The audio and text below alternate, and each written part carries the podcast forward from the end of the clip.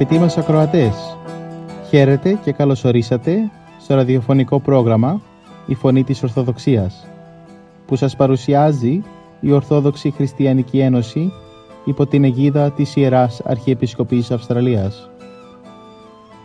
Μεταξύ άλλων θα ακούσετε διδαχές από την Αγία Γραφή, σκέψεις από πατερικά κείμενα και βίους Αγίων.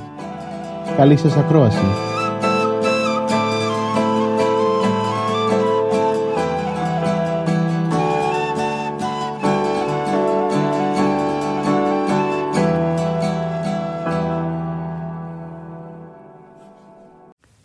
Σήμερα στο πρόγραμμά μας θα μας μιλήσει ο κύριος Θανάσης Κόλιας για τη θεραπεία του δαιμονισμένου Γαδαρινού από το Καταλουκά Ευαγγελίου, κεφάλαιο 8, στίχη 26 έως 39.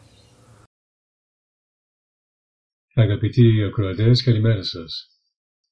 Το σημερινό Ευαγγελικό Ανάγνωσμα είναι από το Καταλουκά Ευαγγέλιο κεφάλαιο 8, στίχη 26 έως 39, όπου περιγράφονται δύο συγκλονιστικές συναντήσεις του Ιησού Χριστού με τους κατοίκους της πόλης των Γαδαρινών που είναι αντίκρι της Γαλιλαίας. Η πρώτη συνάντηση με έναν άνθρωπο που είχε μέσα του δαιμόνια από πολλά χρόνια και δεν φορούσε πάνω του ρούχα και δεν έμεινε σε σπίτι αλλά μέσα στα μνήματα. Τον ρώτησε ο Ιησούς τι είναι το όνομά του; Και αυτός είπε λέγε όνας, δηλαδή σύνταγμα στρατιωτών, γιατί είχαν εισέλθει πολλά δαιμόνια στον άνθρωπο αυτόν. Αφού πρόσταξε ο Ιησούς και βγήκαν τα δαιμόνια από τον άνθρωπο, τα επέτρεψε και μπήκαν σε ένα κοπάδι χείρους που έβοσκαν εκεί κοντά.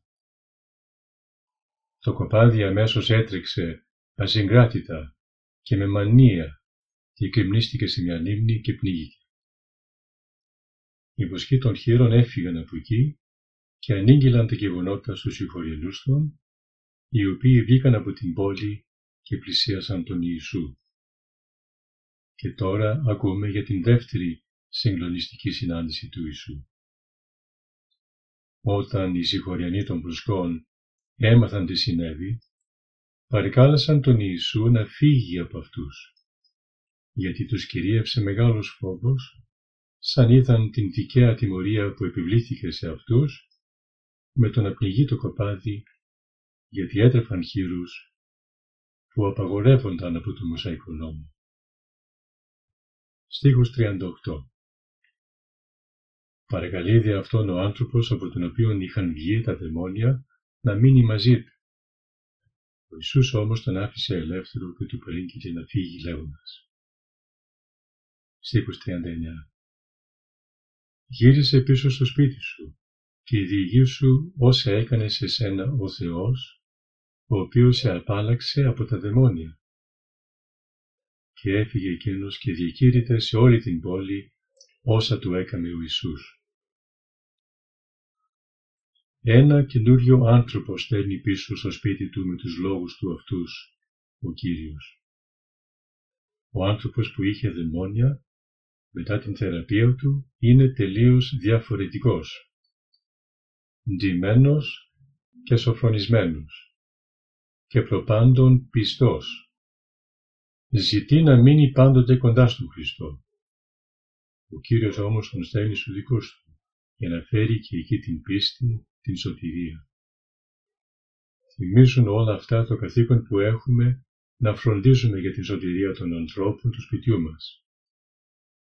Ας δούμε λοιπόν πώς θα το κατορθώσουμε αυτό. Το σπουδαιότερο μέσο με το οποίο οι πιστοί μπορούμε να επιδράσουμε στους δικούς μας είναι το χριστιανικό μας παράδειγμα μέσα στην οικογένεια. Συμβαίνει πολλές φορές να νομίζουν οι πιστοί ότι μέσα στην οικογένειά τους επιτρέπεται να εκδηλώνουν αδυναμίες. Και ενώ όταν βρίσκονται μεταξύ ξένων φροντίζουν να είναι προσεκτικοί, ώστε η συμπεριφορά των να είναι σε όλα χριστιανική, όταν έρχονται στην οικογένεια παρουσιάζουν διαγωγή τελείως διαφορετικοί. Θυμώνουν, φωνάζουν, είναι απαιτητικοί, χωρίς υπομονή. Ζηλεύουν άλλα μέλη της οικογένειας. Φέρονται εγωιστικά ή κλείνονται στον εαυτόν τους και δεν εκδηλώνουν την αγάπη που πρέπει και χρειάζεται. Ίσως μιλούν και άσχημα σε όσους δεν ευθυγραμμίζονται μαζί τους στα θέματα της πίστης. Είναι λοιπόν ανάγκη αγαπητοί μου οι πιστοί να κατανοήσουμε ότι καθήκον μας είναι και στη ζωή της οικογένειας να φερόμαστε πάντοτε με τρόπο χριστιανικό, δηλαδή με ταπείνωση και πραότητα, με υπομονή και ανοχή στα ελαττώματα των άλλων, με διάθεση ο πιστός να θυσιάζει το δικό του θέλημα για να ευχαριστήσει τους άλλους, με προθυμία να είναι εξυπηρετικός σε όλα, να είναι ακόμη αυτός που θα ειρηνεύει τα μέλη της οικογένειας μεταξύ των, να είναι ο άνθρωπος που βοηθάει με κάθε τρόπο να κυριαρχεί η αγάπη και η ειρήνη στο οικογενειακό περιβάλλον. Έτσι, με ζωντανό τρόπο θα διηγείται όσα χαρίζει στον άνθρωπο ο Θεός και θα μαλακώνει και θα συγκινεί τις ψυχές των δικών του. Αυτό ακριβώς έκανε και ο άνθρωπος της σημερινής Ευαγγελικής Περικοπής. Καλή σας ημέρα.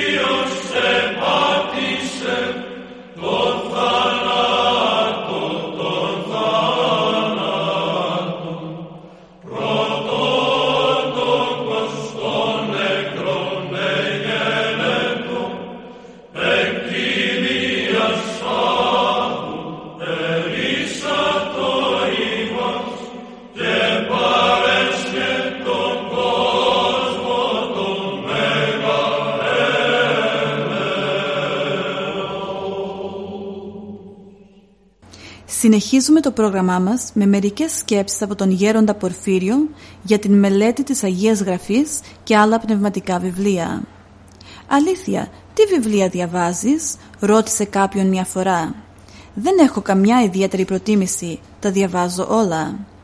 «Βίους Αγίων διαβάζεις» «Έχω διαβάσει πάρα πολλούς και μου αρέσουν πολύ».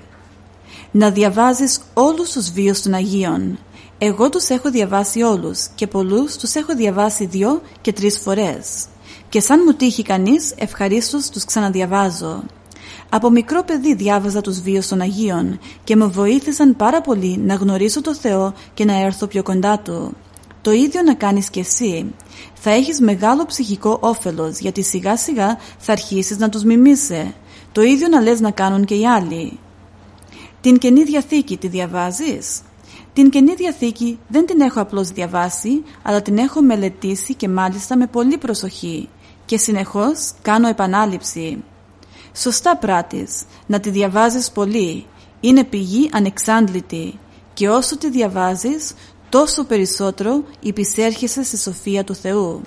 Να προσπαθείς κάθε βράδυ να διαβάζεις έστω μία σελίδα. Το ίδιο μου έχει υποδείξει να κάνω και ο Πάτερ Τάδε σε καθοδήγησε ορθά. Τις πράξεις των Αποστόλων τις διαβάζεις; Τις διαβάζω και μου αρέσουν πολύ.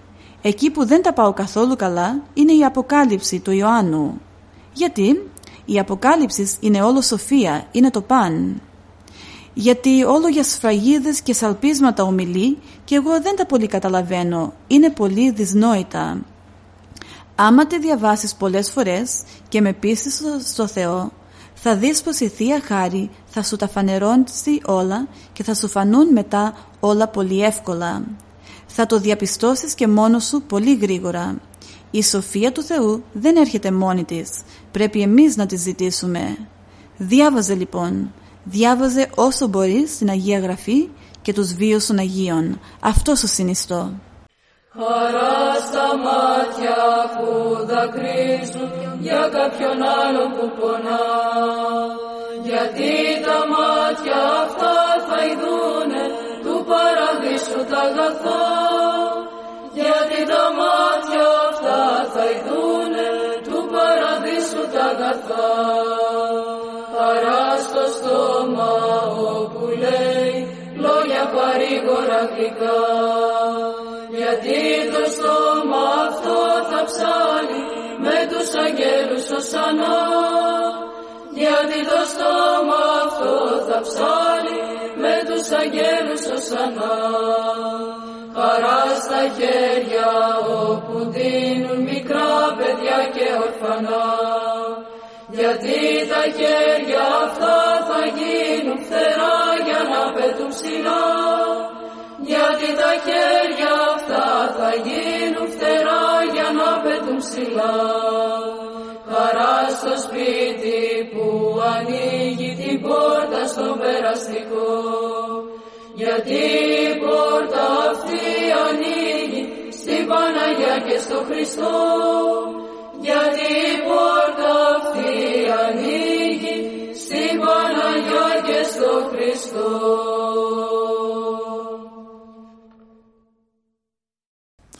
Από τους βίους των Αγίων Ο Ευαγγελιστής Λουκάς καταγόταν από την Αντιόχεια και η εθνικότητά του ήταν ελληνική. Ο Απόστολος Παύλος μας πληροφορεί ότι το επάγγελμα του Λουκά ήταν γιατρός. Επίσης γνώριζε να ζωγραφίζει και όπως είναι γνωστό σε αυτόν αποδίδονται οι εικόνες της Παναγίας από τις οποίες μία υπάρχει μέχρι σήμερα στη μονή του Μεγάλου Σπηλαίου. Ο Λουκάς μπορεί να μην υπήρξε ένας από τους 12 Αποστόλους, έδρασε όμως σαν Απόστολος όπως και οι 12 διότι έλαμψε σαν άριστος συνεργάτης της διακονίας του Αποστόλου Παύλου. Αυτό φαίνεται κατά την δεύτερη φυλάκιση του Αποστόλου Παύλου στη Ρώμη όταν ο ίδιος στη δεύτερη προς Τιμόθεων επιστολή του γράφει «Λουκάς εστί μόνος με τιμού, μόνος ο Λουκάς είναι μαζί μου». Δηλαδή τον προβάλλει σαν παράδειγμα τέλειας αφοσίωσης στον αγώνα του για τη διάδοση του Ευαγγελίου. Επίσης ο Λουκάς έγραψε το τρίτο κατά σειρά Ευαγγέλιο στην Καινή Διαθήκη, καθώς και τις πράξεις των Αποστόλων, που αποτελούν υπηρεσία ανυπολόγιστα μεγάλης αξίας. Σύμφωνα με διάφορες πηγές, ο Λουκάς μετά το θάνατο του Αποστόλου Παύλου δίδαξε το Ευαγγέλιο στην Δαλματία, Ιταλία, Αρχαία Γαλλία, Αχαΐα και Βιωτία. Λέγεται ότι πέθανε με μαρτυρικό θάνατο και το 357 το λείψανό του μετακομίστηκε στην Κωνσταντινούπολη στο ναό των Αγίων Αποστόλων.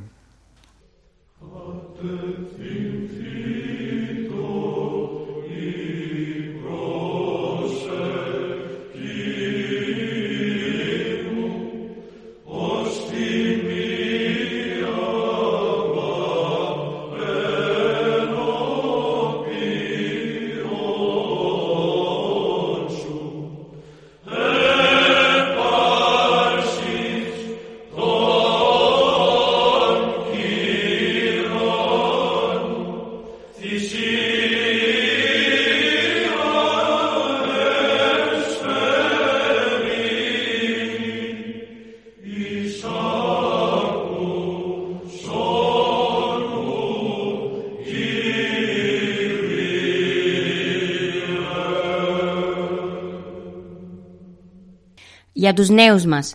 Πολλοί νέοι έχουν απογοητευτεί από το παρελθόν ή φοβούνται το μέλλον ή του αποδίδουν αξία μαγική. Αυτοί ωστόσο λησμονούν να ζήσουν το παρόν. Υπάρχει μόνο ένας τρόπος για να μην αποτύχεις τη ζωή σου, να την ζήσεις ολοκληρωτικά και προσωπικά στην κάθε στιγμή της. Προσκολάσαι στο παρελθόν που είχες ίσως κάποιες αποτυχίες και απογοητεύεσαι ή γυρίζεις σε επιτυχίες του παρελθόντος και ησυχάζεις. Το νομίζεις σπουδαίο επειδή τα έζησες, αλλά ήταν χθες, ενώ σήμερα δεν έχεις πια κανένα δικαίωμα πάνω του. Σε μαγεύει το μέλλον γιατί με τη φαντασία σου μπορείς να το πλάσεις σήμερα με τα γούστα σου. Σκέπτεσαι τις εξετάσεις σου, το επάγγελμά σου, το σπίτι που θα φτιάξεις, το μέλλον των, των παιδιών σου, κατόπιν τα γυρατιά, την σύνταξη. Αύριο θα κάνω, αύριο θα έχω, αύριο θα είμαι. Το αύριο όμως δεν υπάρχει ακόμα. Το παρόν είναι τόσο μικρό ώστε δεν του δίνεις καμιά σημασία και ωστόσο μόνο αυτό βρίσκεται στην εξουσία σου και η ζωή δεν είναι άλλο παρά στιγμές τωρινές. Το πρόβλημα όμως είναι, χρησιμοποιείς όπως πρέπει τις τωρινές σου τις στιγμές, αξιοποιείς το τώρα καλά, χωρίς να είσαι προσκολλημένος στο χθες που κιόλας πέρασε, ούτε να ασχολείσαι με αγωνία για το αύριο που δεν ξέρεις αν το προφθάσεις. Αν το παρελθόν σου φέρνει υπέρμετρη λύπη ή υπέρμετρη χαρά, μην δουλωθείς σε αυτά. Λύπη, κατάπτωση, δεν εκπλήττομαι. Είναι το σύννεφο από σκόνη που σήκωσε μια ηθική σου πτώση ή κάποια άλλη αποτυχία. Αλλά μη λησμονείς πως ο άνεμος της θείας Χάριτος και η δική σου αποφασιστικότητα μπορούν να διώξουν μακριά τούτα τα σύννεφα, αρκεί να το θελήσεις και να παλέψεις για να το πετύχεις. Μα κι αν οι επιτυχίες είχαν στεφανώσει το παρελθόν, Πάλι μην αναπαυθείς τις δάφνες σου. Μαραίνονται εύκολα αν δεν ποτίζονται με τον υδρότα συνεχούς αγώνος και πάλι σιεράς. Και τώρα για το αύριο. Αύριο. Κάποτε είναι φρόνηση, αλλά πολλές φορές είναι το επίρρημα των νικημένων. Αναβάλεις κάτι που φοβάσαι να πραγματοποιήσεις σήμερα. Παραπέμπεις για αύριο κάποιο σκληρό καθήκον που όμως σήμερα πρέπει να πραγματοποιηθεί. Και το καθήκον αυτό μπορεί να είναι από την μελέτη ενός δύσκολου μαθήματος ως την λήψη μιας γενναίας μα οδυνηρής αποφάσεως. Μιας αποφάσεως για μια καλύτερη πνευματική πορεία ή για ένα πιο επιτυχημένο αύριο. Με κάθε αναβολή, αν δεν είναι ματέωσης, είναι απώλεια χρόνου. Και εσύ δεν θέλεις χαμένα να πάνε τα όμορφα της νιώτης σου τα χρόνια. Αξιοποίησέ τα, λοιπόν, με γενναίες αποφάσεις, σκληρό αγώνα, θερμή προσευχή.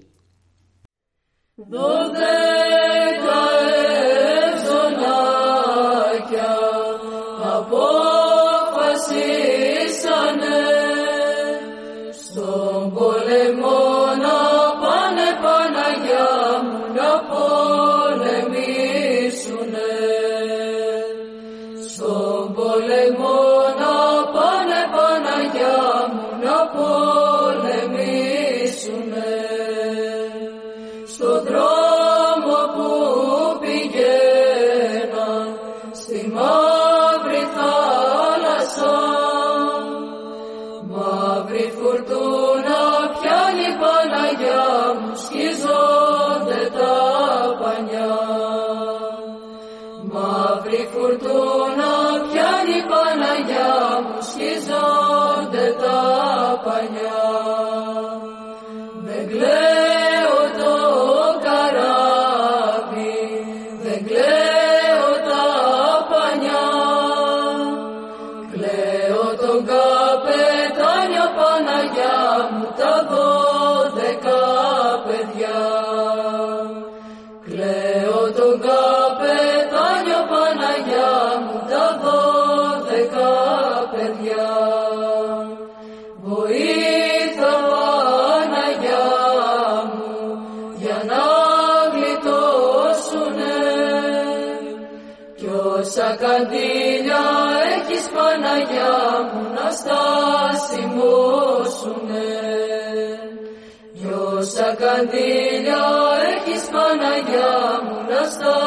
Senhor.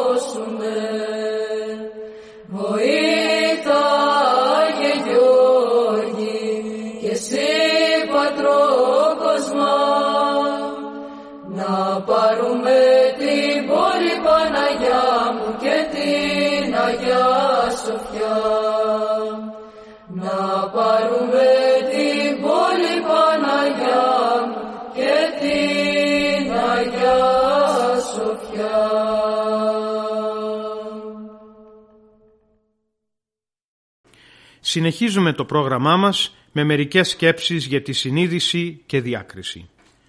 Για να δεις τα υλικά πράγματα πρέπει να είναι υγιής η σωματική οφθαλμή σου.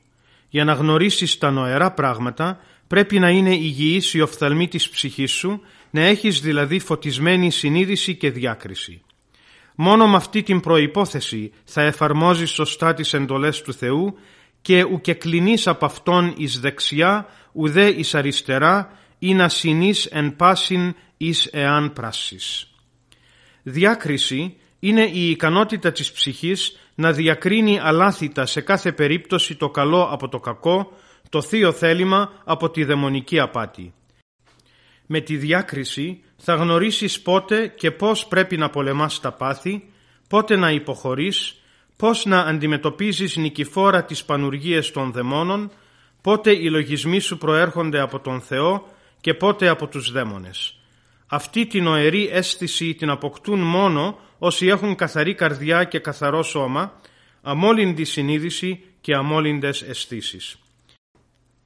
Η συνείδησή σου είναι η φωνή και ο έλεγχος του φύλακος αγγέλου που σου έστειλε ο Θεός στο Άγιο Βάπτισμα. Και λέμε η φωνή του φύλακος αγγέλου γιατί δεν τολμούμε να πούμε ότι η συνείδησης είναι η ίδια η φωνή του Αγίου Πνεύματος μέσα σου. Η συνείδησή σου θα φωτιστεί και η διάκρισή σου θα καλλιεργηθεί και θα αναπτυχθεί μόνο με τον αγώνα για την απαλλαγή από τα πάθη. Όσο καθαρίζεσαι από τον ρήπο των παθών, τόσο η συνείδησή σου θα φωτίζεται. Και όσο φωτίζεται η συνείδηση, τόσο θα τελειοποιείται η διάκριση. Και όσο τελειοποιείται η διάκριση, τόσο πιο αποτελεσματικός και καρποφόρος θα γίνεται ο αγώνας σου κατά των παθών. Για να τα κατορθώσεις όμως αυτά, γύμνωσε το νου σου από το δικό σου θέλημα και τη δική σου γνώμη και κατάφευγε στον Κύριο για να σου δίνει τις λύσεις σε κάθε περίσταση, όπως κατέφευγε ο προφήτης οικετεύοντας «Γνώρισόν μη, Κύριε, οδόν εν πορεύσομαι. Δίδαξόν με του ποιήν το θέλημά σου, ότι εσύ ή ο Θεός μου».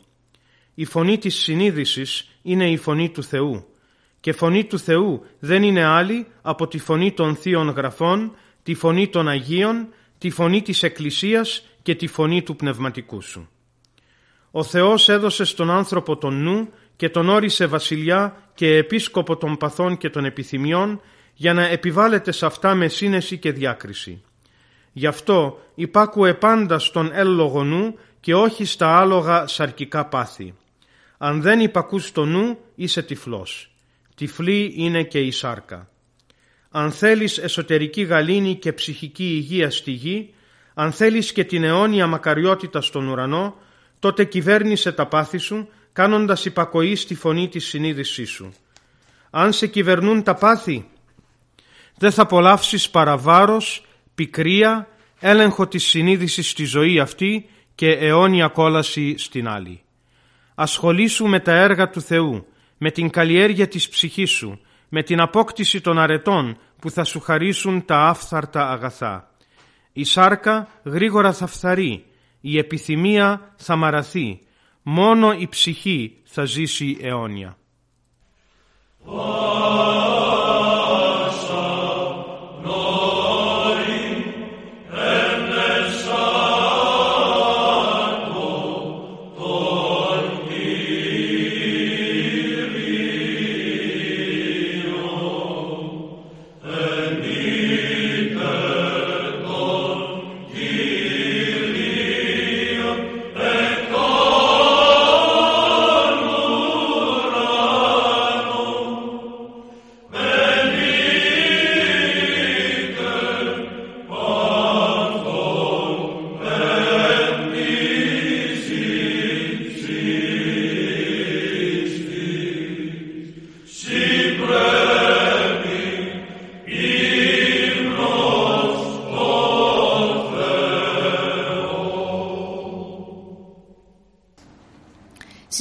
Πρόγραμμά μας με μερικές σκέψεις για την Καινή Διαθήκη, ο Ιερός Λόγος του Θεού.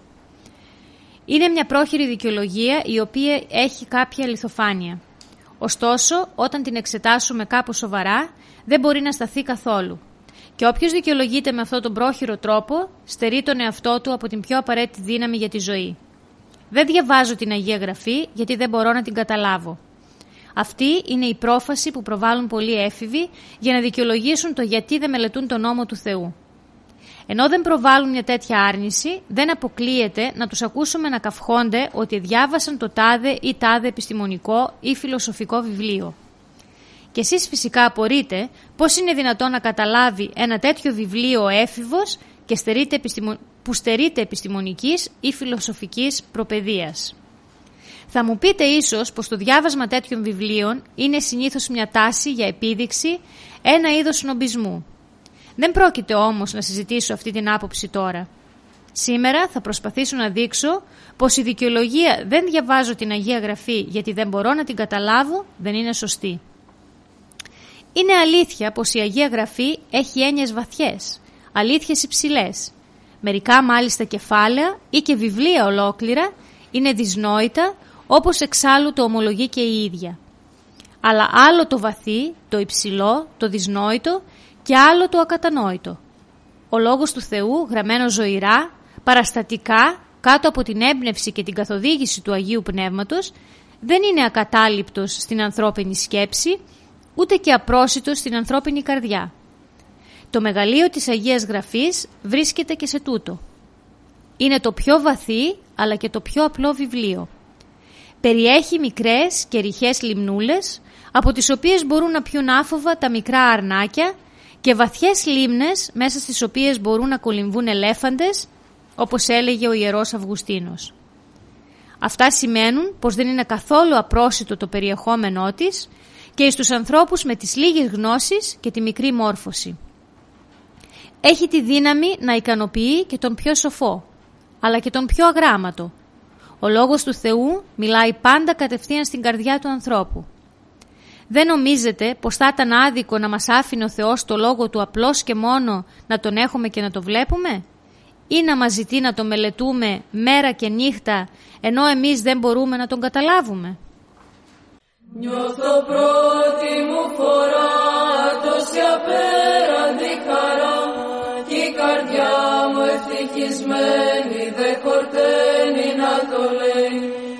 μοναστήρι μας για του Θεού τη φαμελιά. Θεέ μου να είμαστε μαζί στον ουρανό πως και στη γη.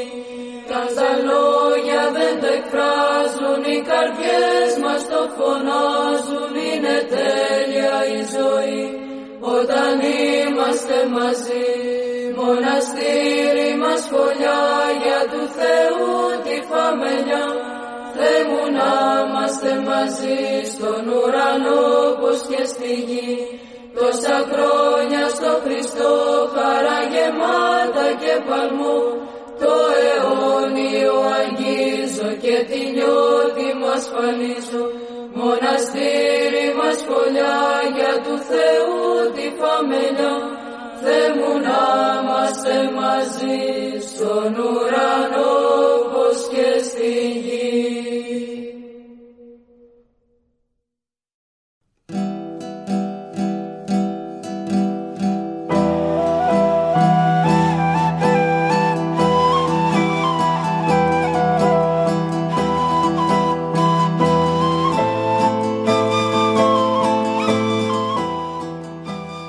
Και εδώ φτάσαμε στο τέλος του προγράμματος. Σας ευχαριστούμε για τη συντροφιά σας. Θα είμαστε και πάλι κοντά σας την επόμενη εβδομάδα. Μπορείτε επίσης να μας παρακολουθήσετε στο Facebook, Spotify και στο YouTube. Κανάλι «Η Φωνή της Ορθοδοξίας». Αγαπητοί μας ακροατές, ο Θεός μαζί σας. Χαίρετε.